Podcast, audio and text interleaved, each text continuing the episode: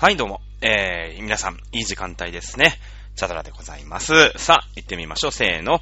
飲酒、東州、春秋、戦国、新前関、新豪関、三国新、南北朝、追悼、五代、草原、民進、中華、民国、中華、人民、共和国、金名、微脱、陽明、数春、水庫、除名、工業、高徳、西面、天使、公文、天文、児童、文武、厳明、芸商、勝負、貢献、順人、聖徳、公認、幹部、平成、佐賀、純な民名、音徳、聖馬、陽勢、高校、宇田、大五、須作、村上、霊勢、遠遊、火山、一条、三条、五一条、五須作、五霊勢、五三条、と。はい、ということでですね。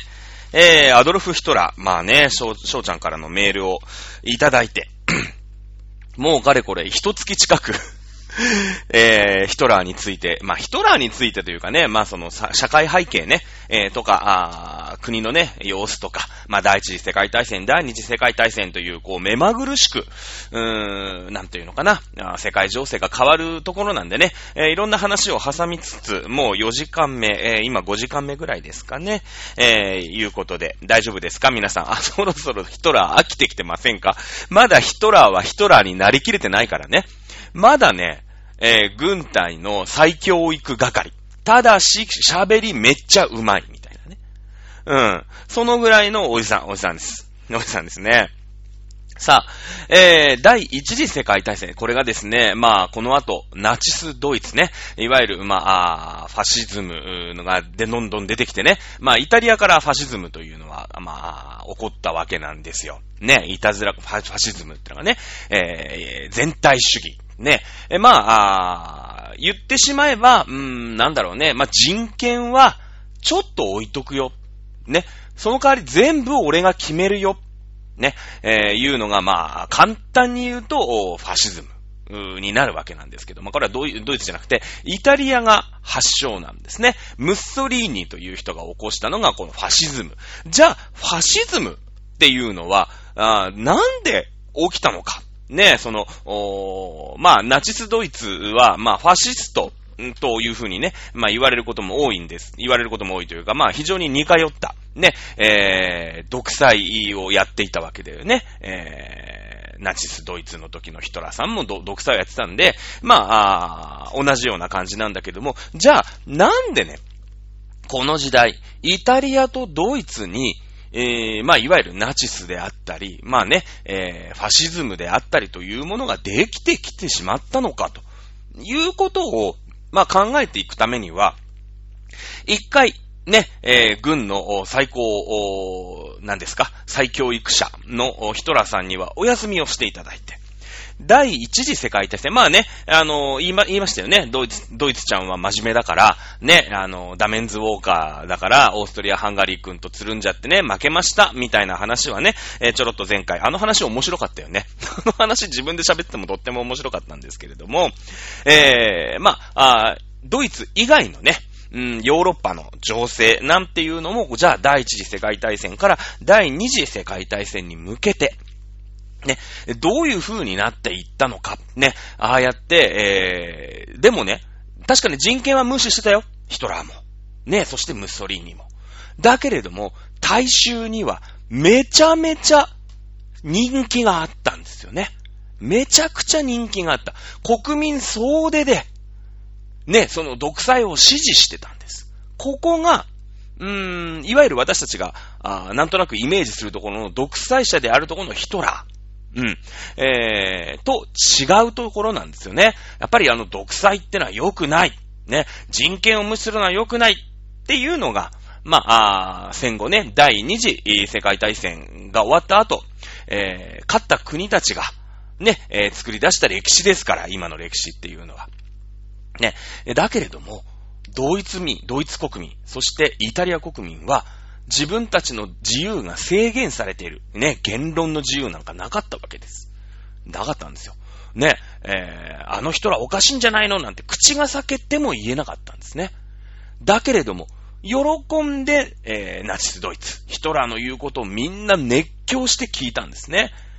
これ、なんで起きた？これはもうね、あの一人のね、カリスマがバーンって出てきただけじゃ済まないんですよ。やっぱ国民が巻き込まれるわけだよね。国民全体が熱狂するわけですから、それなりの根拠がある。まあ、そのためには、じゃあ、えー、さっきね、第一次世界大戦の話しまし、ちょっとした、しましたけれども、第一次世界大戦、第二次世界大戦における世界の動き、まあ、特にヨーロッパの動き、まあ、ちょっと日本も絡んでくるんだけどもね、この辺をしっかり押さえていかないと、ここが理解できない。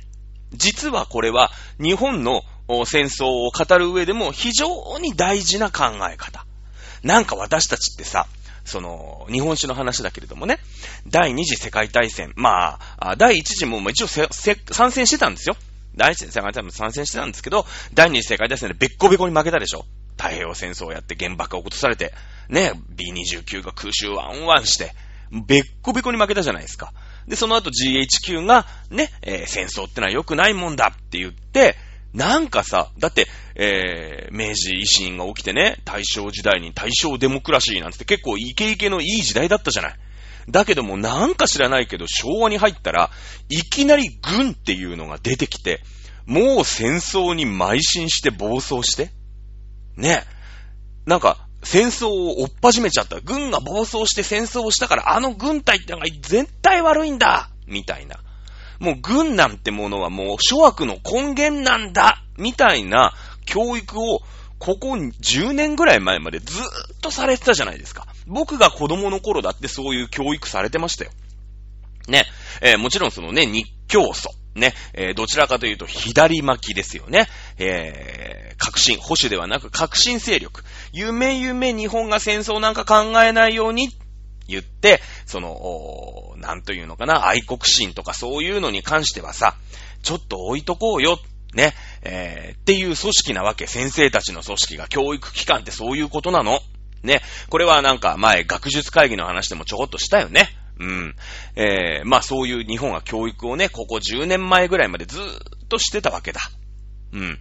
だから、いきなりなんか軍ってのが来てさ、軍ってのが暴走してさ、戦争やったみたいになるんだけれども、当時の日本も実は一緒なんですね。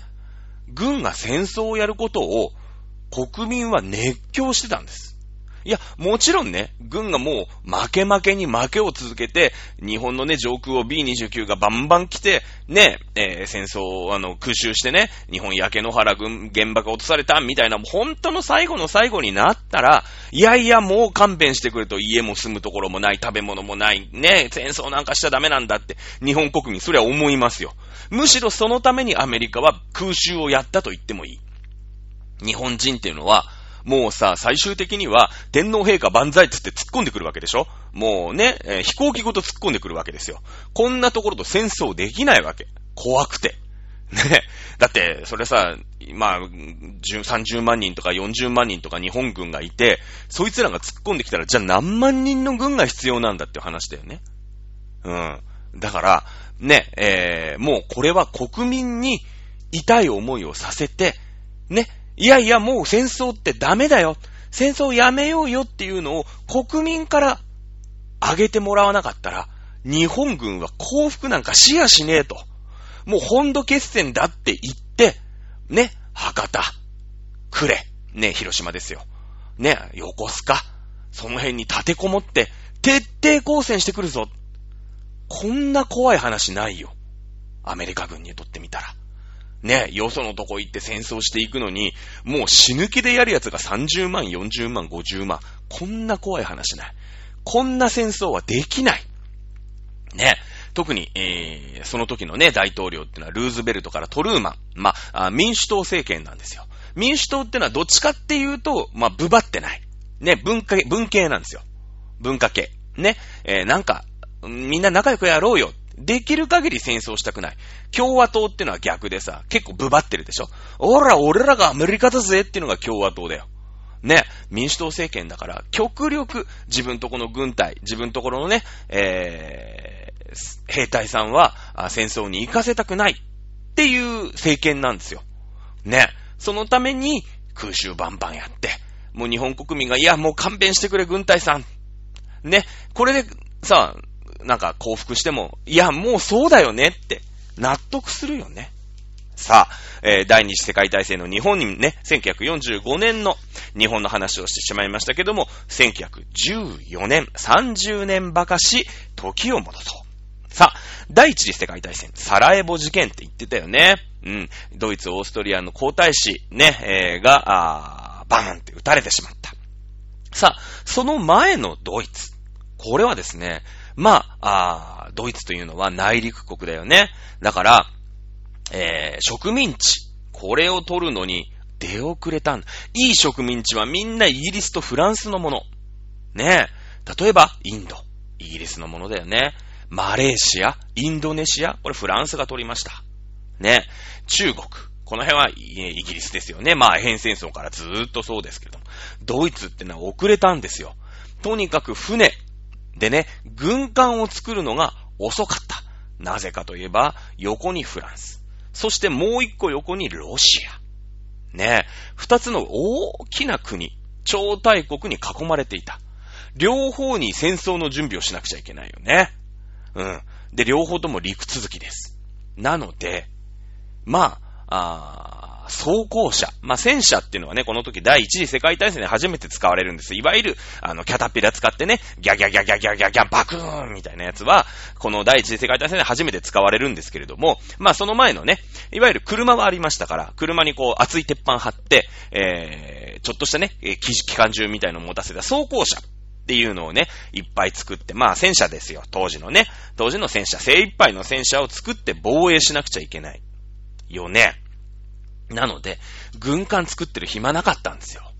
軍艦作ってる暇なかった。まあ、それでね、ドイツは、じゃあどうやって、えー、海をね、えー、制していったのかっていうのはこれまた多分今日言うんじゃないかななんて思ってます。さあ、えー、第一次世界大戦の前、ドイツ、イタリア、そしてオーストリアは三国同盟という同盟を組んでいました。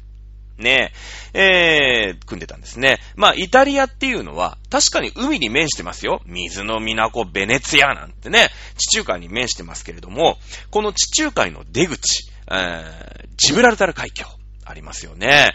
ここを、実は、イギリスに抑えられてたんですね。イギリスに抑えられてたんです。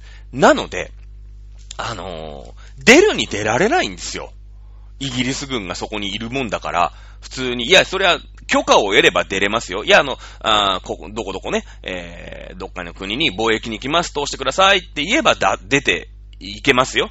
出ていけますけれども、じゃあ軍隊でね、なんか、軍隊の戦艦を出して、いや、ここの植民地取り行きますって言うと、イギリス軍がちょっと待て待て待て待て待てってね。お前らなんか、なんか、なんか植民地取り行ってるようだけど、ね、甘いから、つって。あの、そんなところがあるんだったら、我がイギリスがもらうんで、お前らここ出ちゃダメ。言われちゃうんですよね。言われちゃうんですよ。なので、えー、イタリアっていうのは確かに海には面してるんですけれども、その海が外と繋がってない。なので、内陸国ですよね。いわゆる内陸。ドイツ、ドイツは言わずはもがな内陸国ですよね。えー、もちろん海には面してますけれども、東にロシア、そして西にフランスというのを抱えています。そしてオーストリア、ハンガリー帝国ね、オーストリア。これはもうドイツのね、昔の、昔ブイブイ言わせてたダメ、ダメ亭主ですよ。ダメ彼氏ですよ。ね、えー、これも内陸国ですよね。これ三国同盟っていうのを、まあ、あ組んでいったわけです。でも、いよいよドイツも、これは植民地っていうのがないと話にならんと。あいつら植民地で好き放題やってんな。イギリス、フランスですよ。ね。羨ましい。まあ、もっと言うと、その前の時代ってのはスペイン、ポルトガルだったんだけれども、スペイン、ポルトガルっていうのは、ヨーロッパから、えー、西側に出てったのね。で、その、ブラジルとかさ、アルゼンチンとかさ、あっちの南米大陸を植民地にしてたんですよ。だから、一応今んとこ、あいつらは農艦。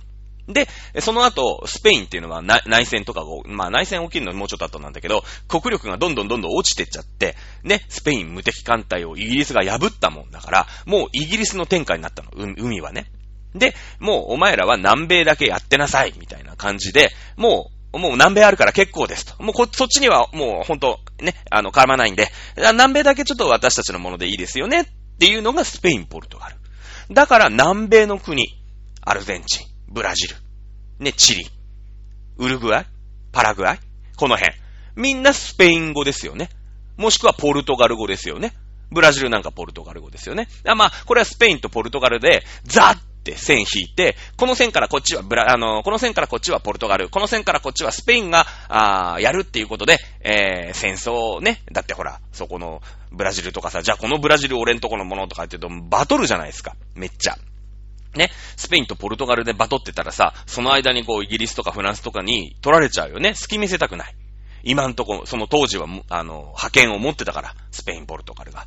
だから、ザって線引いて、うん、こっからこっちはポルトガル、こっからこっちはスペイン、喧嘩しないようにやろう。ね、えー、じゃあ、こっからこっちの、南米大陸はスペイン、スペイン産のもの、こっからこっちはポルトガル産のものっていう風に決めたんですよ、2カ国で。ね。で、えー、なってもって、あの、もうそこで絡まない。で、今度は、こう、希望法つってさ、アフリカこうやって回っていくとさ、アジアっていうのがあったわけよ。アジアっていうのがね。うん。アジアってのがあったでしょ？そこを植民地にしようっていうので頑張ってきたのがイギリスとフランス。ね。もう、ポルトガル、スペインはもう南米で満足。満足はしてないんだけど、もうしょうがない。軍隊で勝てないんだから。ね、しょうがないよね。しょうがないよね。ね。で、えー、イギリスとフランスが、あどんどんどんどん植民地を作ってるわけだ。ドイツ慌てるよね。もうオーストリアはね、慌ててない。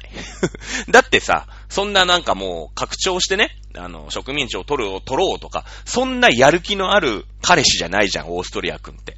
もうなんか昔のね、ハプスブルグ家じゃないんですけど、昔の取った絹塚で、ん？なんか俺王様だかし、みたいなね、おいドイツつってお金ないんだけど、ちょうだい、みたいな生活してれば全然満足だから、ね、あんまりそういう感じじゃない。ドイツはもう真面目でしょ？いやいや、このままだね、ドイツちゃん、ドイツちゃん超真面目だから、このままだったら全世界がね、イギリスとフランスのものになっちゃって、植民地とかであいつらウハウハやって、俺ら、まあね、私、全然ね、力を持ってるのに、全然お金稼ぎできないって思うわけ。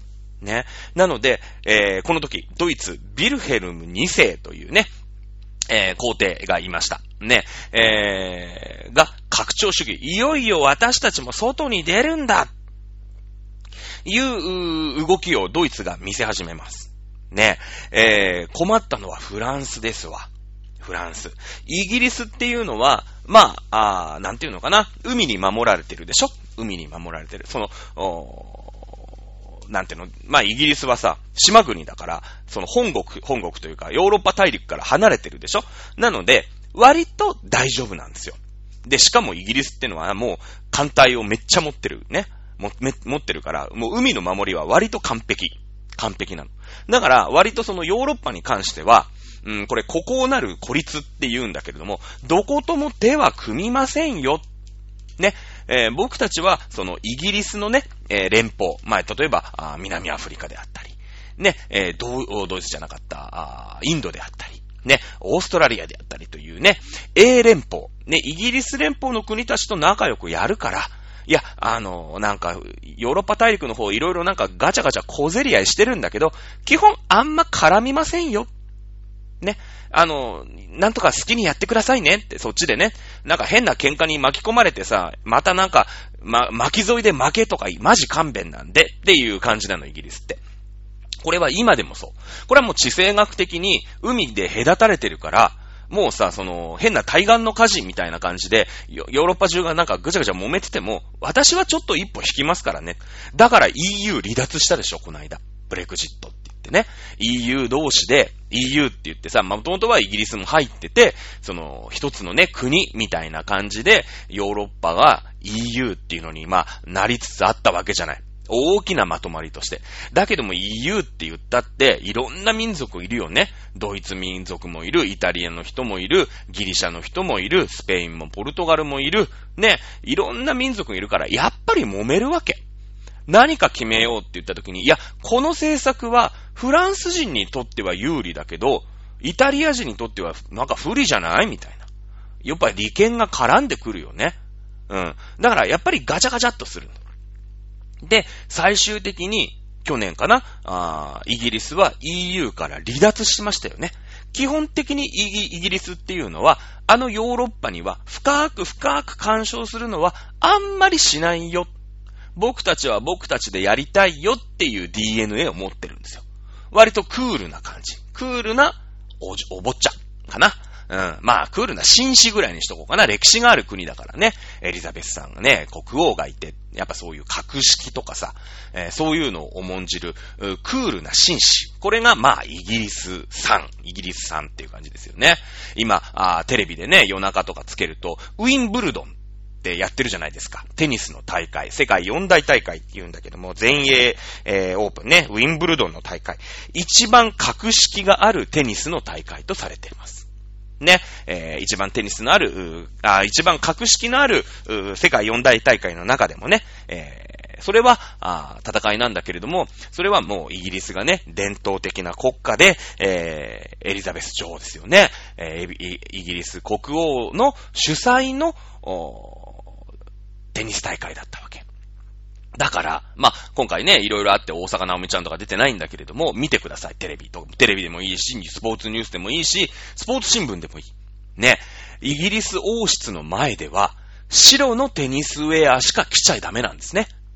なんか短パンとかさ、黒い短パンとか、なんか、すごい、なんていうの、今いろんなウェアあるじゃない色とりどりの蛍光色とかさ、いろいろあるよね。ダメなんですね。もう伝統にのっとって、白のおーなんていうの？いわゆるセパレートのミニスカート。白のね、フレアのミニスカートの、おーウェアしか、えー、ウィンブルドンの大会では着てはいけない。これ決まりなんですね。それほどこう、伝統を重んじる、ね、えー、クールな紳士、イギリス君。さあ、えー、イギリスは基本的に傍観をします。ね。で、えー、ドイツ、そのビルヘルム2世の拡張政策、ね、えー、外に出ていくぞいう時に、真っ先に、ね、えー、ドイツかロシアに喧嘩を売るようになります。そりゃそうだよね。外に出ていくわけですから、やっぱり軍っていうものをさ、ね、今だったら普通に、なんか船があってね、えー、普通に出てきゃ外に出てきますけれども、昔はその軍隊っていうのを強くしないと、おまあ簡単には外に出てけない。だって、よそのさ、土地行ってここは俺のもんだって占領するわけでしょ？それは占領するためには、うん、軍隊っていうさ、後ろ盾がなきゃいけないよね。うん。で、えー、ドイツとロシア。これが、あ喧嘩というかね。もともとね、再保障条約って言って、まあドイツもさ、両方に敵がいるじゃない。フランスも敵、ロシアも敵だとちょっと分が悪いから、ロシアとは一旦手を組んでたんですよ。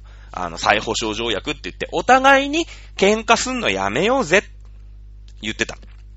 ね。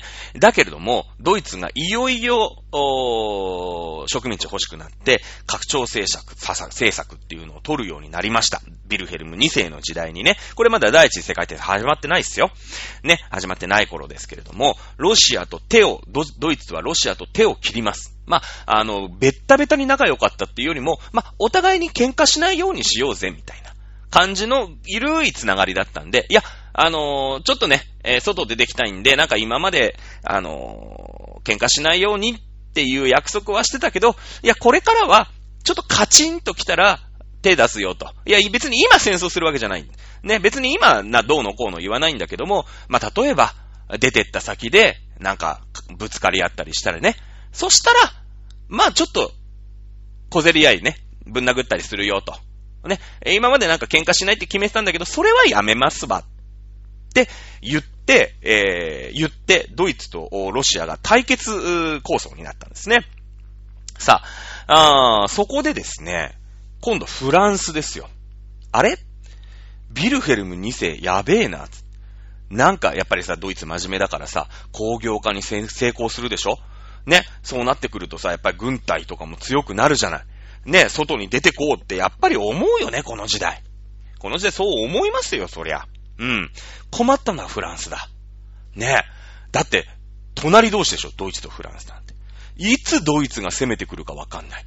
それはなんか植民地の方とかで戦争してくれりゃまだいいけど、植民地で戦争するってことは、隣同士のさ、戦争、隣同士の国だから、もう、ガチンコバトルになるよね。そうでしょ？ね、植民地ではなんかさ、フランスの占領してるところをドイツが奪いに来ましたって言って、そこの植民地は戦争してますけども、本国のイギリスとドイツ超仲いいみたいな、これはならないよね。これならないじゃないですか。ね。なので困ったのはフランスだ。ね。フランス頼るとこないんですよ。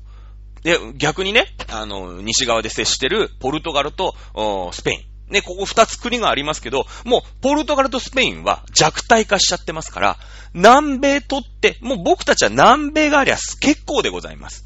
もう、あの、皆様、お強くなられてるんで、あの、絡みませんから、絡んでこないでください。っていう感じなの。仲間になってくれないんです、フランスの。ね、スペインとフランス近いですよね。うん。これでさ、スペインとフランスが仲良くなったら、一緒にドイツを倒そうとかさ、そういう感じになるけども、もう、ポルトガル、スペインは、そんな国力ないんですね。いっぱいいっぱい。だって、その、どんなでっかいさ、南米大陸を自分たちのものにしちゃったでしょ。で、国力が下がってくる時代。まあ、相対的に言えばイギリスとかフランスとか工業化をして、あの、世界の地位が上がってるじゃない。その分、ポルトガル、スペイン下がるじゃないですか。で、その後、その前に、えー、ポル、えー、と、ブラジルとか、ね、あっちのさ、南米大陸の方を占拠しちゃったでしょで、そこをやっぱり、うまいこと回していかなくちゃいけないよね。いっぱいいっぱいなんです。まいやいや、勘弁してください。もうもう、そういう、なんか、あの、ドイツさんとね、フランスさんの戦いとかもう、もうマジ勘弁なんで、なんかそ、ちょっと味方とかないっすわ。言うて、仲間になってくんない。ねえ、フランスは孤立してたんですね、この時。ね。だってドイツとイタリアとオーストリアは三国同盟で仲いいでしょで、もうさ、ドイツとイタリアが仲良かったら、そっから西のヨーロッパって言ったらもうフランスしかないじゃないですか。スペインとポルトガル関係なくなっちゃったから。フランス孤立したんですね。イギリスと仲良くしたいよね、本当は。イギリスと仲良くしたいんですけど、イギリスがいまいち絡んでこない。なぜなら、海で隔たれてるから、どうせドイツ攻めてこないよね。ね。いや、それは拡張主義でどんどん今船とか作ってるかもしれないけど、我が大英艦隊が負けるはずないし、夢夢ね、ええー、イギリスに弓引くことないよね。だから、まあヨーロッパ大陸の方は、揉めてて、なんかもらい事故とかも嫌だし、いや、絡まないっすよ、つって。フランスお前そこは、そこはお前、そっちの問題ならなんとかせえ。ねえ。フランスちゃん。まあ男だか女だかまだいまいちキャラが定まってませんけれども、ね、まあ、フランスですよ。フランスってなんかさ、若い感じするよね。うん。あのー、もともとはさ、ね、ルイ14世、16世なんて言ってね、ああ、そうやって王政を引いてましたけども、共和制でなったでしょ？ルイ16世、ギロチンでバーンって殺して、ね、私たちがね、フランス人権宣言なんつってね、初めての共和主義、共和制の国作るんだみたいな若くてやり手ですよ。ね、やり手の青年実業家みたいな感じですかね、フランス君。だけども、仲間がいないんですよ。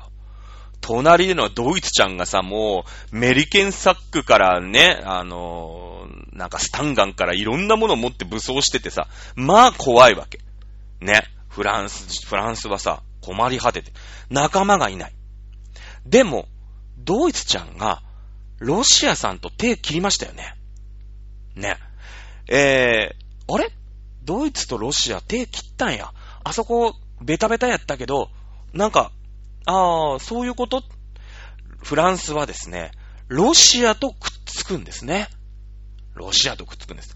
フランスってさ、なんかさ、ちょっとこう、なんか、チャラい感じするでしょ？その、イタリアとは違うチャラさあるじゃないですか、なんか。ね、オフランスの国ですから。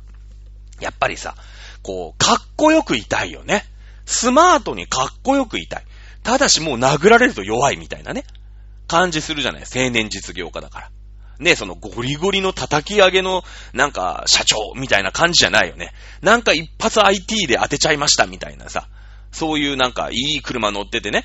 うん、なんかいいスーツ着て、いい靴履いて、みたいな感じなんだけれども、あもう殴り合いになったら弱っちい、みたいな感じするよね。フランスさん。ね。フランスは、あロフツ同盟ってね、えー、フランスとロシアが手を、まあ、組むわけですよ。ね。で、えー、なんとかね、そのドイツから一方的に殴られないように。だってフランスとロシアが手を組んだら、ドイツがフランス殴ってる間に、後ろから、いや、ロシアさん助けてくださいって言ったら、ロシアの後頭部、ロシ殴あドイツの後頭部をロシアさん殴れるでしょ。逆にドイツがロシアさん殴りに行ったら、ドイツさんの後頭部フランス殴れるでしょ。ね。なので、フランスとロシアの同盟っていうのは非常に理にかなってたんですね。理にかなってた。これでなんとかフランスは、あ国をね、守ろう。ね、安全保障を取ろうということに、まあ、なったわけなんですよね。さあ、えー、英国紳士であります。まあ、あ栄光なる孤独。ね、えー、孤立だ。栄光なる孤立って言って、僕はな、誰とも絡まないからね。っていう感じの、ね、いいナイスガイのおじさまだったんですけれども、そっかと。いや、ドイツも、割とこう、ブバってきたよね。ロシアとフランスが手組んだよね。割と気な臭くなってきてるよね、これ。なんかこれ、なんか、保険が欲しいじゃん。ね？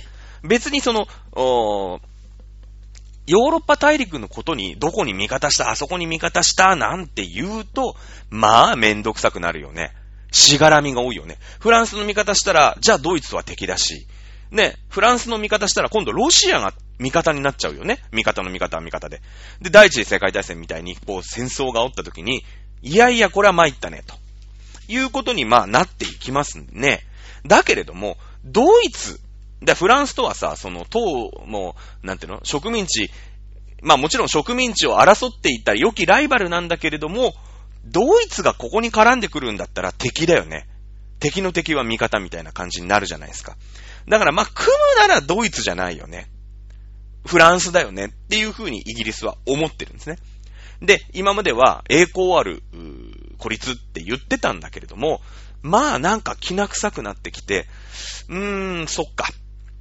っていうことで、イギリスが、あぐるっと方針転換をして、いろんなところと同盟を組んだりします。うん。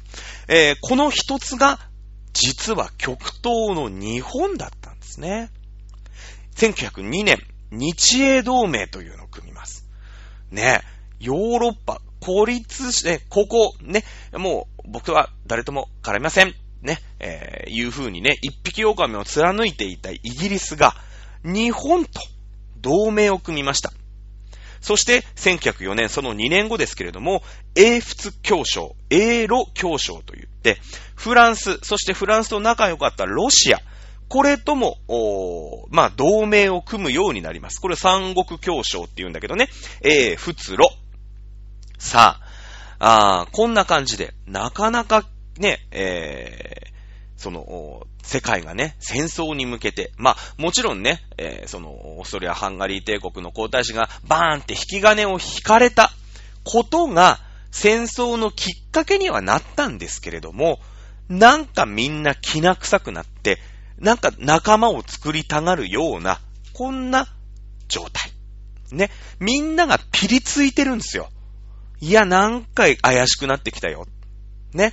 あの人、一匹狼、え、えー、イギリス産ですら、日本、フランス、ロシア、この辺と同盟を組んで万が一に備えてる。ね、ドイツは、イタリア、オーストリアと三国同盟っていうのを結んで、ビルヘルム2世がどんどん外に出ていこう、拡張政策、ね、えー、を取っていく。そして、えー、フランスとロシアは、ロフツ同盟。ね、いろんなところが同盟を組んでいくわけ。さあ、えー、そうですね。さあ、そんな中に、えー、第一次世界大戦が始まるんです。きっかけはドイツ、オーストリアの皇太子がサラエボで銃撃をされて死んでしまったことです。さあ、戦争スタートなんですね。言いましたよね。オートマチックな戦争って言ったじゃないですか。えー、サラエボ事件が起きて、まあ、セルビアという国とオーストリア・ハンガリー帝国が戦争をおっ始めます。そうすると、セルビアを応援するロシアが総動員をかけます。ね、軍隊に非常招集をかけます。ね、そうすると、ロシアとフランスは同盟を組んでますから、ドイツは、これ、戦争の準備にしたら両方から叩かれたらたまったもんじゃないですよね。なので、ドイツも総動員をかけます。フランスはロシアが総動員をかけてますから、当然、仲間ですからね。戦争の準備をしなくちゃいけない。ね。イギリスは英仏協商。ね。えー、同盟を結んでます。フランスと同盟を結んでます。そして、ロシアとも英ロ協商。ロシアとも同盟を結んでます。なので、ロシアが戦争を追っ始めるぞって言った時には、戦争の準備をしなきゃいけない。ことになるよね。当然、えー、ロシア、そして、えー、フランスが戦争の準備をしますから、ドイツもバッチバチに戦争の準備します。オーストリアはもともとセルビアと戦争をしますよね。自分とこの皇太子殺されてるわけですから。ね。こう、なんか気な臭い。みんなで同盟を作り、作っていたのが、あだとなって、全ヨーロッパを巻き込む戦争になっていってしまった。これが第一次世界大戦なんです。さあ、一個だけ今、私が言っていない国、まあもちろん小さい国いっぱいありますよ。スイスとかね。いっぱいあるよ。ギリシャとかね。いっぱいあるんですけれども、大国の中で一つだけ、私が今言っていない国があります。さあ、どこでしょう？そう。イタリアなんですね。イタリア。さあ、ドイツ、イタリア、オーストリア。これが三国同盟って言ったじゃないですか。当然、オーストリアがセルビアに対して喧嘩を吹っかける。まあ、あ自分とこの皇太子殺されてますからね。なので、イタリアは、これはドイツ、オーストリアの同盟国として参加をしなくちゃいけない。ですよね。第一次世界大戦に巻き込まれる形でイタリアも参加しなくちゃいけない。本当であれば。でも私、第一次世界大戦、このヒトラーの2時間目かな ?1 時間目かな？イタリアは戦争に加わってますけど、どっちで参加したって言いました？イタリアはドイツに向けて軍を動かしたんですね。まあ、えー、今回ドイツでしたからね。あの、物はドイツなんで、えー、そこはしょっちゃいましたけれども、このヒトラーとね、今度ムストリーニっていうイタリアとドイツの関係っていうのがあると、あるので、ここで言うと言っとかなくちゃいけないんですね。第一次世界大戦、ドイツ、イタリア、オーストリアの三国同盟で、えー、このトライアングルを組んでたんですけど、このトライアングルの一角、イタリア。これが裏切ったんです。裏切って、フランスの味方につきました。イギリス、フランスの味方として、対ドイツ戦争、対オーストリア戦争に参加してきたんです。ね。なんでイタリアまあさ、イタリアって言うとなんかね、イタリア人の気質き、見てくださいよ、なんか。なんかこう、能天気でさ、ね、日和見でさ、明るくてさ、みたいな感じあるじゃない。バンツェッタジローラモンみたいな感じだよね。ね。イタリアね、実は裏切るんですよ。なぜか。このドイツ、イタリア、オーストリア、三国同盟といって、三国でこう同盟を結んでいたんですけれども、実は、イタリアとオーストリア、あんまり仲良くないんですね。そのダメ彼氏、オーストリア君。まあ、イタリア君ね、えー、仲、まあ、ドイツとね、こう、三つでよくつるんでるんですけど、オーストリア君がむい、昔 VV 言わした時代があるじゃないですか。今はもうぐーたら、ぐーたら彼氏ですよ。ドイツちゃんのぐーたら彼氏ですよ。ね、イタリア君、オーストリア君が VV 言わしてる時に、一発殴られてるんですね、昔。殴られてるんですよ。うん。それで、ちょっと、恨んでんのね。恨んでるんです、イタリア君が。でも、まあ、なんかドイツちゃんとも仲いいし、ね、えー、オーストリア君はなんか、ドイツちゃんのダメ彼氏みたいになって、まああんまり最近やいのやいの言ってこないから、まあ昔なんかあいつブワってね、あの、俺のことぶん殴ったんだけど、まあ昔のことだしな、みたいな感じ。ぶっちゃけ。この三人の三角関係。そんな感じなの。実は。で、まあ、ぶん殴った。その、オーストリア君が昔ね、ブイブイ言わした時にぶん殴った。これまあ、あ戦争があったわけですよ。そして、イタリアはですね、えー、オーストリアに、あの、領土を持ってかれちゃったんですね。これ、ダルマチア地方とかって言うんだけれども、イタリア人がね、住んでるところを、まあ、戦争で負けましたから、いや、このダルマチ方、ダルマチア地方、オーストラリアにあげますって言って、実はもぎ取られちゃったんですよ。昔。ね。で、今はダメ彼氏のまんま、ダメ彼氏になってもまだ、イタリアは、その領土返してもらってないの。そのまんまなわけ。まあ、もちろんヨーロッパなんてのは常に戦争して、あっち勝っ、あっち勝ったからここ持ってくぞ、こっち勝ったからあそこ持ってくぞってのがあるから、特にその、うん、国境付近っていうのは、今はイタリアだけど、今はオーストリアみたいなね、今はフランスだけど昔ドイツみたいな、そういうのがめちゃめちゃあって、まあそれが揉める種になるんだけれども、一発殴られてるんだっていうのだけ覚えておいて。そこに目をつけたのが、ね、孤独な紳士。でも、ね、その、栄光ある、僕は一匹狼さ、なんて言ってプライド持ってたんだけど、最近、ロシア君とか、フランス君とかと仲いい。そして、アジアの日本とも積極的に外交をして仲良くなってる外交の、まあ、天才だよね。外交の天才。まあ、今、外交の天才っていう言葉がすごい陳腐になっちゃって、これは、あの、韓国の今の大統領のムンジェインが全部悪いんだけどもさ、あの、外交の天才って自分を触れ込んだ割に外交でミスばっかりしてるからダメなんだけど、本当に天才なの。この、おイギリス君は。ね。で、やっぱり、あの、ヨーロッパから離れてるから、ちゃんと、俯瞰で物を見ることができる。大きな流れを持って見ることができるよね。で、あれイタリアとオーストリアって実はあいつ一発殴られてるよね。って、イギリスは思う。この第一次世界大戦が始まるときに、イタリアにこっそり話しかけるんですね。イタリア君おいでって。イタリア君おいで。ね。いやー、イタリア君、まあ僕たちとはあんまり仲良くはなかったんだけれども、どうかねと。そのうち戦争が始まるよね。オーストリア、ドイツ、イタリアの三国同盟対、フランス、ロシア、我がイギリスで戦争が始まるぞ。ね。みんな感じ取ってるんです。ただただそのサラエボ事件っていうのが起きたから始まっただけで、何でもいいんです、別に。何でもいいんです。ね。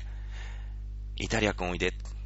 確かに、僕たちと私たちはあんまり仲良くないんだけれども、まあ、イタリア君が僕たちの仲間になってくれれば、フランス、ロシア、イギリス、そしてイタリアを同盟になって、ドイツ、オーストリアちょっとやっつけないですか？ね。ドイツ、ビルヘルム2世の拡張政策に対して、イギリスは何とかそれを止めよう。もちろん今のイギリスっていうのは覇権国だよね。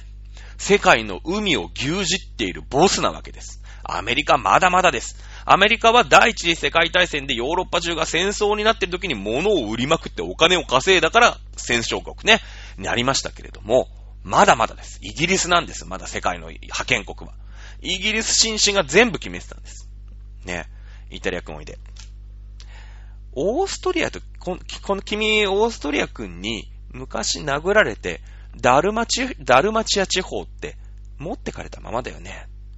これを未回収のイタリアって言うんだけどね、イタリア人の中ではね、その、もともとイタリアなのに持ってかれてる、持ってかれてっぱなし、ね、えー、未回収のイタリア、ダルマチアってのがあるんだけれども、これをね、あの、もし、オーストリアを任してくれたら、そのダルマチア返すけど、どう？そそのかすんですね。そそのかすんですよ。ね。で、イタリアはですね、えー、いや、今までのダチなんだよな、ドッちゃんもオーストリア君も、つって。いや、でも確かに殴られてんだよな、つって。確かにあいつにダルマチア持ってかれたまま帰ってねえんだよな、って言って、最終的に第一次世界大戦バンって起きた時に、イタリアは、その三国同盟を離脱します。離脱します。そして、フランス、イギリス側で参戦するんですね。この辺がドイツとイタリアでちょ、ちょっとというか、かなり遺恨が残るところ。なのね。これが第一次世界大戦に始まる前の、始まるまでのヨーロッパの国と国の動き。さあ、えー、第一次世界戦が始まりました。ね最初、ドイツはですね、ドイツ人ってドイツちゃん真面目でしょ？ね。今日はヒトラー出てこないかな？出てこないかな？ドイドイツちゃん真面目だから、真面目に戦争をやってる。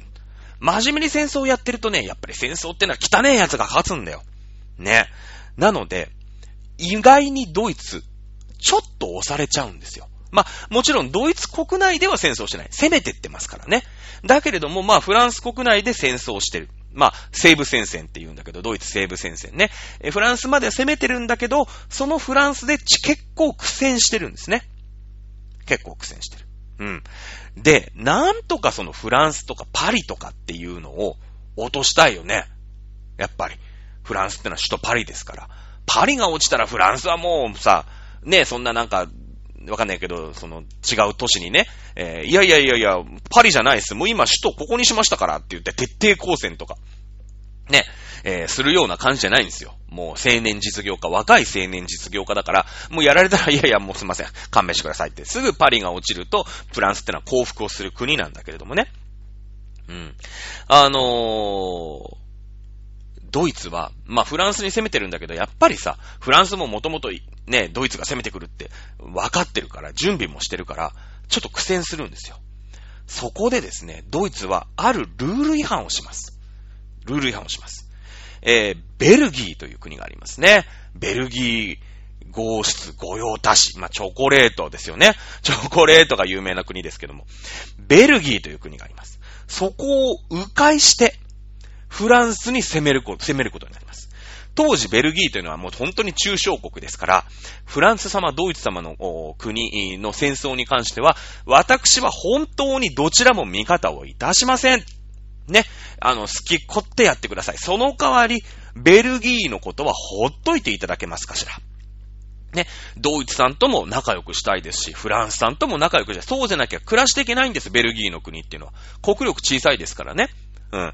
万が一ドイツの味方してフランスが勝っちゃったらもうま、コテンパンのペシャンコのペシャですよ。フランスの味方してドイツが攻めてきたらもうペシャンコのペシャですよ。ね。ですので、中立します、私は。どちらにも味方いたしません。えー、国際ルールでは、中立国というのは、攻めちゃいけないです。攻めちゃいけないです。まあ、例外として中立国でも、軍事通行権、あなたの国の兵隊さん、戦車、飛行機、船が私たちの領土を通ることは許しますよ。ただ発砲したら許しませんよ。ただ通るだけですよね。っていう決め事は実際存在します。ただこの時のベルギーは、軍事通行権すら与えていませんでした、ベル、えー、ドイツに対して。ドイツは中立国であるベルギーを迂回して、そしてベルギーを攻めて、自分のものになぎ倒しながらフランスに攻めてきました。さあ、これは大きなルール違反です。国際法上許されないんですね。国際慣例上絶対に許されない。そこで、イギリス。イギリスというのは今のアメリカみたいなもんで、世界のルールはイギリスが決めるような時代です。大きなルール違反をしたあドイツに対して、さあ、イギリスが本格的に対ドイツで参戦を決定します。イギリスはもちろんね、えー、英仏協商、英ロ協商、まあ、同盟がありますから、参加はしてますけれども、積極的にイギリス軍が海を渡って、えー、ヨーロッパ大陸で戦争をするつもりってのはあんまりなかった。あんまりなかった。ね。攻めて来られたらそれは防衛するけれども、まあ参加してるけれども、まあもちろんフランスの味方だし、武器とかも流すだろうし、物資とかも流す、ロシアとかにも物資とか武器とか流すかもしれないけれども、あんまり参加するつもりはなかった。だけれども、ドイツが国際ルールを思いっきり無視してベルギーをぶちのめしました。ここで起こんなかったら世界の覇権国であるイギリスの威信というのが傷つきます。なので、イギリスは対ドイツに戦線を布告します。そうなんですね。これが西部戦線。もちろんイギリスっていうのは超強い国ですから、イギリスが参加したことによって、西部戦線というのは膠着状態。ね、えー、パリも落とされなかったんですよね。うん。さあ、ドイツは、西側だけじゃない。ね、東側にも戦線を抱えております。対ロシア戦です。ね対ロシア戦。まあ、えー、ドイツっていうのはさ、やっぱ二正面作戦をしたくないので、したくないでしょ？だから、最初フランスをバーン一気に全勢力で攻めて、フランスを降伏させます。そしてから、回れ右して、ロシアを叩く。ロシアってでかいですからね。ロシア最初に叩こうと思ったらもう大変だし、後ろからフランスが殴りに行きますので、フランスはさ、割とこう、IT 企業のね、青年実業家の IT バブル社長ですから、ガーンって殴っちゃえば、降伏するんです。それ分かってるんです、ドイツは。ね。なので、全力でフランスをまず殴るんです。で、フランス降伏させて、せーの用意ドンでロシアに戦争をかけよう。これがドイツのまあ、電撃作戦だったんですね。だったんですよ。うん。だけれども、さっきも言ったように、えー、ちょっと焦っちゃったんですよね。フランスを攻めるのに、中立国ベルギーを迂回して攻めちゃった。これがイギリスの激鱗に触れて、イギリスが西部戦線に参加してきます。当然西部戦線は膠着状態になって、まずフランスをボコボコにして降伏させてから、あロシアを攻めていくというドイツの作戦は見事に失敗してしまうんですね。さあ、えー、でもしょうがない。もう戦争は始まっちゃってますから、フランスを降伏させることはなかったにしても、ロシア殴りに行かなくちゃいけなくなっちゃうんですね。さあ、ロシアに一旦はドイツ押し込むんですけれども、深追いしすぎるんですね。ロシアってのはでかい。懐が深いですから、どこまで攻めたってずーっとロシアなんですよ。降伏なんか絶対しません。ね。なので、えー、深追いしすぎたことによって深追いするとさ、当然その国境線ってのは広がるでしょ。だから同じさ、軍隊で攻めてってもさ、その国境線が広がっちゃったら、そこを守るとか攻める兵隊の数って減るよね。ね。なので、こっちの東部戦線も、実は膠着をしてきてきてしまうんですね。両方、こう、戦争が、ちょっと膠着動態、睨み合いが続いてる。もちろんね、攻めてって言いますから、ドイツの国内はセーフですよ。ドイツの国内はセーフ。これが困った。そして、えー、向こうにはイギリス様がついてるんですね。イギリス様って言ったらもう海軍の国でしょどんどんフランス、どんどんロシアに物資が運ばれてくる。これじゃあドイツはいつまで経っても勝てない。ね。どんどんどんどん先細るの分かりますよね。ここで取ったのがドイツ。海軍を使うんですね。そうですよね。イギリスがバンバン軍隊を使って、海軍を使って物資をロシア、物資をフランスに運んでくる。これを止めなかったらドイツは勝てないんです。でもドイツは海軍国家ではありません。戦車、装甲車に関してはいっぱい、一回の自信を持ってます。だけれども戦艦はそんなに強くない。ノウハウもあんまりない。お金もあんまり回せない。ここで取ったドイツの作戦。潜水艦作戦というのを取りました。海洋国家にはもう軍隊では勝てないんです。だから、ドイツは潜水艦。これは安いんですね。潜水艦安いんです。今の潜水艦と違いますよ。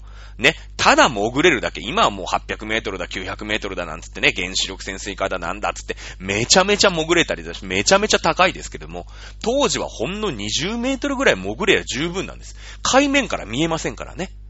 レーダーとか、そういうのない時代だから。潜って、そっから魚雷をポンって撃てば、普通に軍艦沈んじゃうんですよ。だって、軍艦にはさ、まだね、大砲しか装備されてないわけ。ね、基本的には戦艦対戦艦の戦いを想定してるから。そうだよね。ね。だから、撃ち合うことはいいんだけど、潜られたらさ、いくら上から大砲を撃ったって、ボシャーンってなって、その潜水艦、落とせないですよね。魚雷なかったら落とせないんですよ。もしくは対戦爆弾って言ってね、海の中で爆発する爆弾を、まあ、開発されるのは、これはまだ先の話ですから。ドイツさ、潜水艦攻撃で、イギリスの船をバッツンバッツン落とすんですよ。輸送船をさ、落とすでしょ。ね。でも、昔の潜水艦でさ、そのレーダーとかさ、その音門解析とかもちゃんとしてないから、これをですね、誤射しちゃうんですね。実は、アメリカ人がいっぱい乗ってた一般船、一般船舶ですよ。普通の、だから、客船ですよね。軍船じゃない。そして、軍が使ってる輸送船団でもない。普通の客船を撃沈させちゃうんですね。これはルシタニア号っていう、う言うんですけれども、この時、アメリカ人がめちゃめちゃ乗ってたんですよ。一般船にだから。ね、当然だってイギリスとかさ、フランスとかからアメリカにね、行く船ってのはいっぱいあるわけでしょ？うん、当時でもね、ありますよ。戦争中だってありますよ。やっぱり旅行しなくちゃいけ旅行っていうかさ、ね、そのビジネスとかで行く人もいるだろうし、いるわけでしょ？アメリカ人が乗ってたんですね。これでアメリカが激怒するんですね。いやいや、戦争中ですよって。ね。戦争中だけども、一般船舶を、その、なんていうのかな、うん、威嚇とかさ、そういうんじゃなくて、いきなり無差別攻撃したよね。これはルール違反じゃないですかっていうこと。ドイツはここで2個目のルール違反を犯しました。1回目はベルギーの中立を犯したことです。ここでイギリスの激鱗に触れてイギリスが参戦してきました。そしてフランス戦線、ね、えー、対ドイツの西部戦線が膠着してしまいます。さあ、そして、えー、まあ、船からね、どんどんどんどん物資が輸送されてくるのをなんとか止めなくちゃいけないと思ったドイツは、潜水艦作戦で、えー、まあ、協商側ね、ロシア、イギリス、フランスの輸送船団を襲います。ここでミスを犯してしまうんですね。無差別に一般客船ルシタニア号を間違えて撃沈させてしまいます。そしてアメリカの激鱗に触れるんですね。アメリカは国民が、まも、国民が殺された。これは大義名分ですよね。アメリカっていうのはヨーロッパじゃありませんから、参、ヨーロッパ、参加したくてもこの戦争に参加できないんです。戦争っていうのは、国と国のパワーバランスを大きく変換、変換させることができる。言ってみればチャンスなんですね。もちろん、当時の世界の覇権国っていうのはイギリスです。アメリカは新しい秩序の覇権国としての地位が欲しい。ね。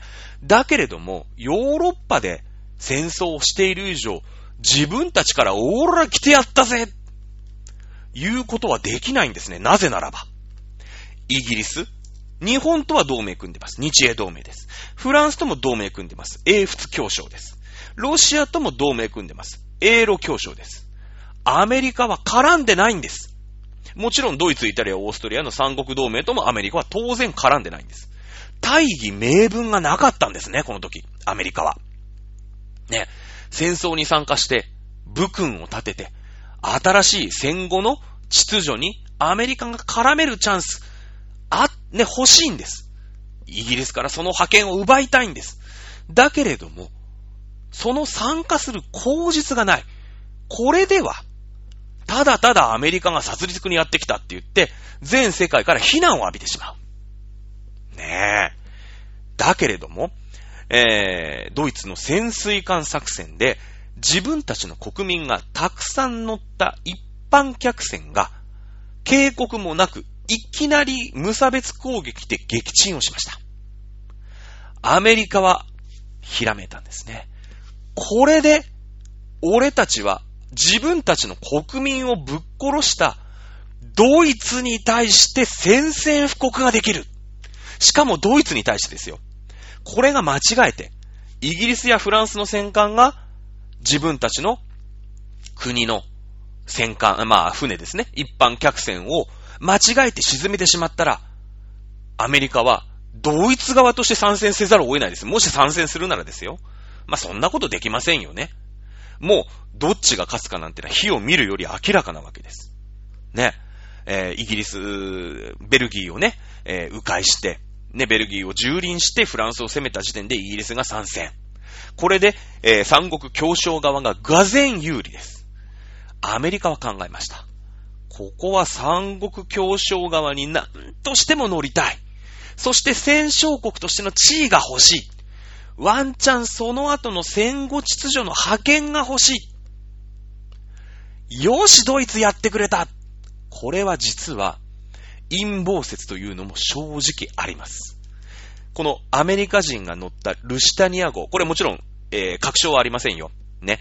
ありませんけれども、このルシタニア号がアメリカ人が乗った上で自爆したという説も実はあるんです。アメリカ人が乗った船が、ね、ドイツの潜水艦の無差別攻撃で殺された。ドイツ許さねえって言ってアメリカが今度参戦することになるんですね。はい、ここでも戦争の死有は決しました。アメリカに参戦されてはさすがの三国同盟も勝てません。むしろ三国同盟ではないですからね。イタリアがもうすでに裏切ってるわけです。ドイツ、オーストリア2カ国で戦わなくちゃいけない。ねえ、いうことになります。さあ、えー、イギリスと同盟を組んでいた国、もう一つありましたね。日本です。日本。日本はアジアの国ですので、えちらおちらヨーロッパに参戦することは正直無理ですよね。無理です。なので、えー、イギリスの敵、ドイツですよね。ドイツが持っていた中国の植民地を攻めます。ね。まあ、本当の戦場ではないよね。うん。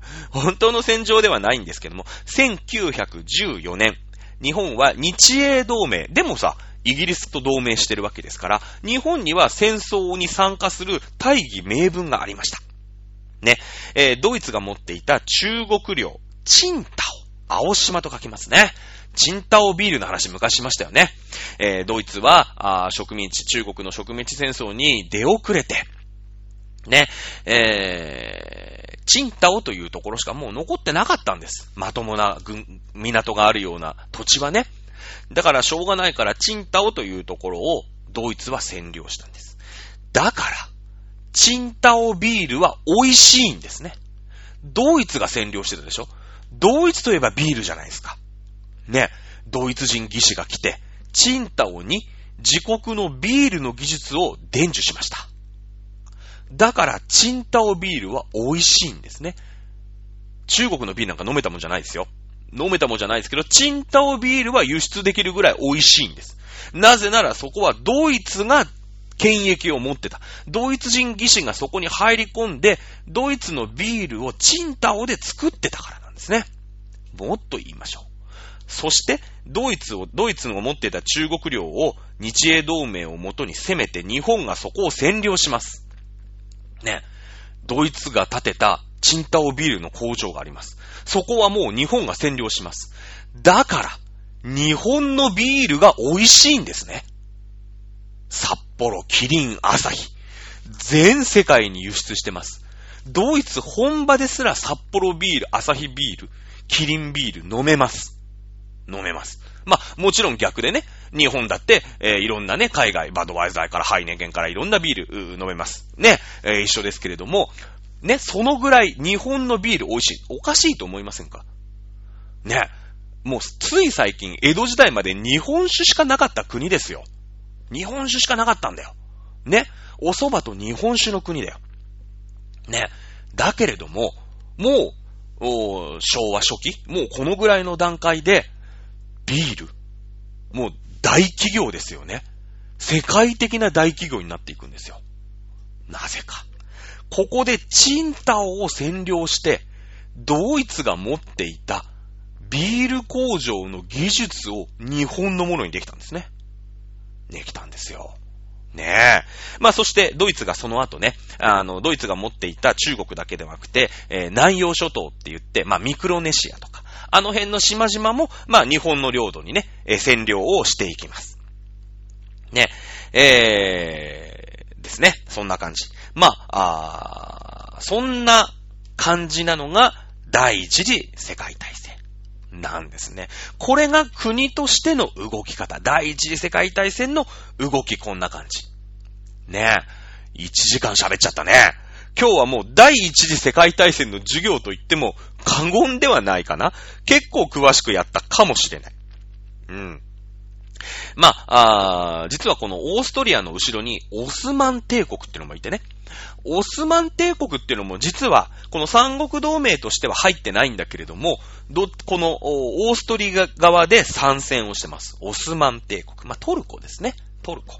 中東と言っていただいて構わない。まあ、中東に力を持っていたオスマン帝国なんですけども、ここでもイギリスが暗躍するんですね。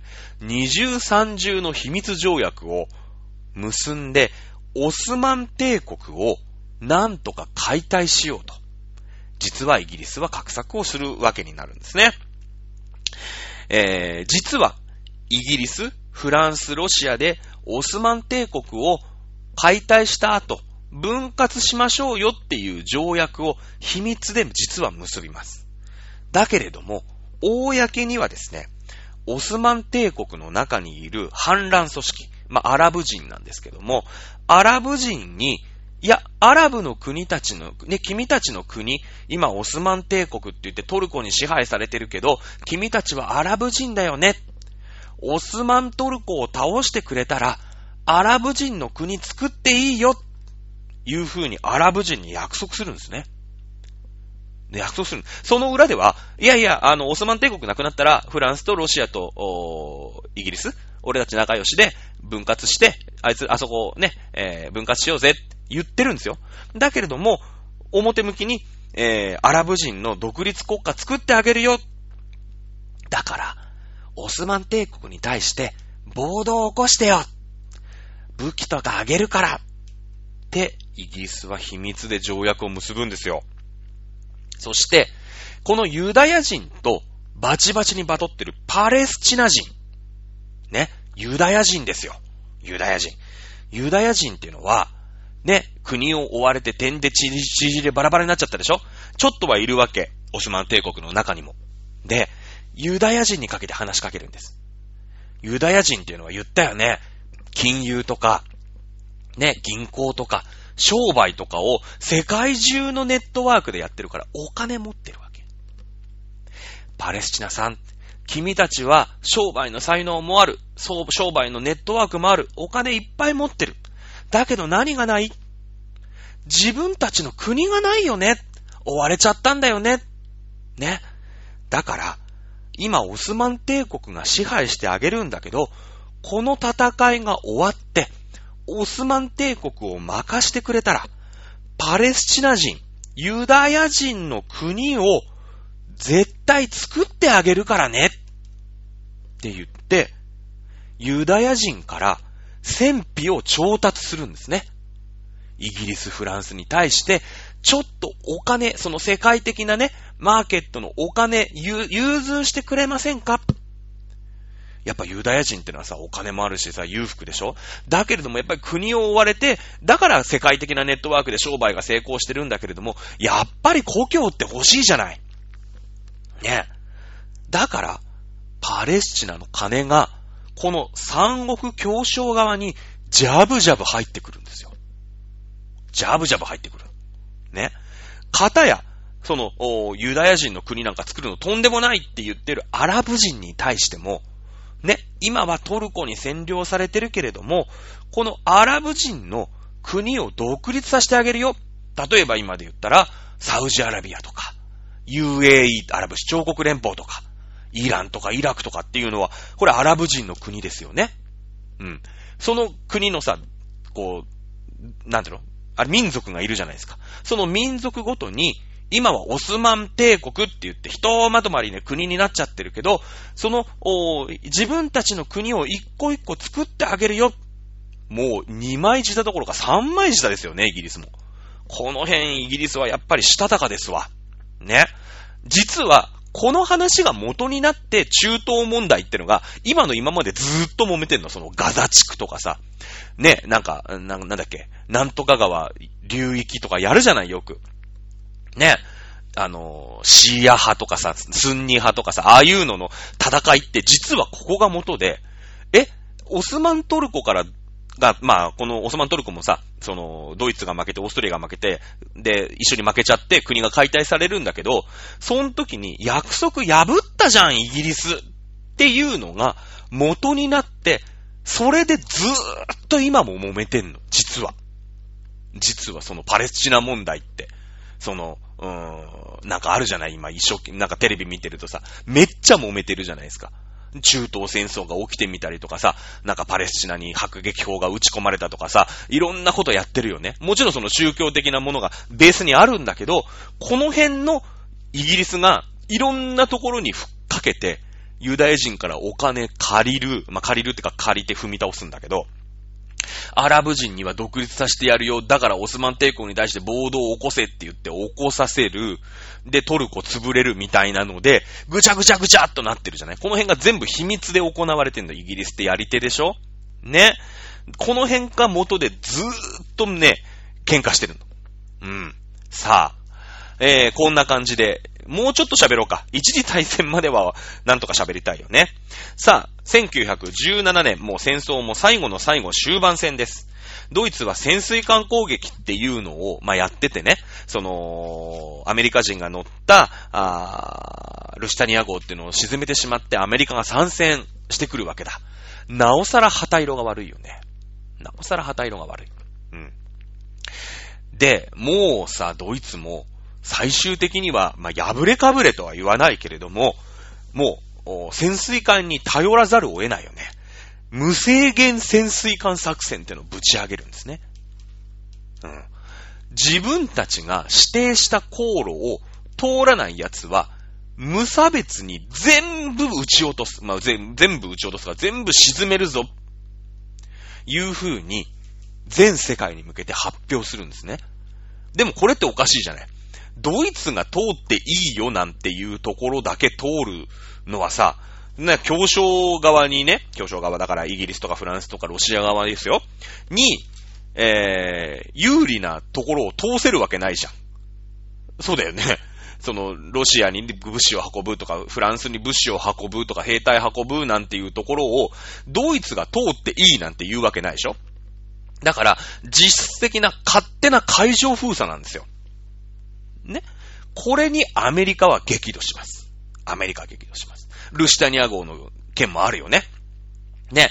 で、だってさ、その時の第一次世界大戦ってヨーロッパ中が戦争だから、ヨーロッパ中の武器とか、そういうのの発注がアメリカに入るよね。アメリカからどうやって持ってきます？船で持ってきますよね。飛行機なかなかないよ、この時代。ねえ、この時代だって、えー、やっとライト兄弟が飛んだのが1903年ってこの間やりましたよね。ドローンの話した時。まだ十何年しか経ってないんだから、そんなまだね、商用の貨物飛行機なんてのはない。ないよね。やっと軍が偵察機で飛行機が使えるかなそんなレベル。うん。ね。で、えー、1917年にアメリカが参戦をしてくるわけですね。先ほど言いました。大義名分が立ったわけですよ。アメリカ人が乗った船が落とされたから。さあ、そんな第一次世界大戦が終わりをと、終わりを迎える瞬間ぐらいで、ロシア、ね、この三国協商側ですよね。えー、仏協商、英ロ協商で、イギリス、フランス、ロシアで戦ってたんですけども、ロシアがいきなり戦争から言い抜けたって言って、抜けるんですね。さあ、ロシアがなんで位置抜けたなのか。今日は一切ヒトラーについて喋りませんでしたけれども、ここが分かってないと、このヒトラーの大躍進、ね、が分からない。なぜかというと、次に起きるのがロシア革命なんだ。ロシア革命。そしてロシア革命が分かってないと、このヒトラーの、まあ、ファシズムというかな、ナチスドイツっていうのの起こりが分かってこないんですね。なので、今回1回、2回、3回ぐらい使って、第一次世界大戦しっかりおさらいしました。次、ロシア革命もう1回しっかりおさらいします。そして、そこを分かった上で、さっ一個前のね、前回の授業の、軍のね、再教育係、ね、えー、国粋主義とでも言うか、愛国主義とでも言うか、愛国主義植え付け係だった、えー、ヒトラーさん。ね、これが、ナチスを作って、ナチスがぐいぐい行くっていうのを言っとかないとわかんなくなっちゃう。ということで、今週の授業は第一次世界大戦徹底解説でした。ということで、次回またお楽しみください。次回はおそらくロシア革命だと思います。それでは、また来週お楽しみください。さよなら。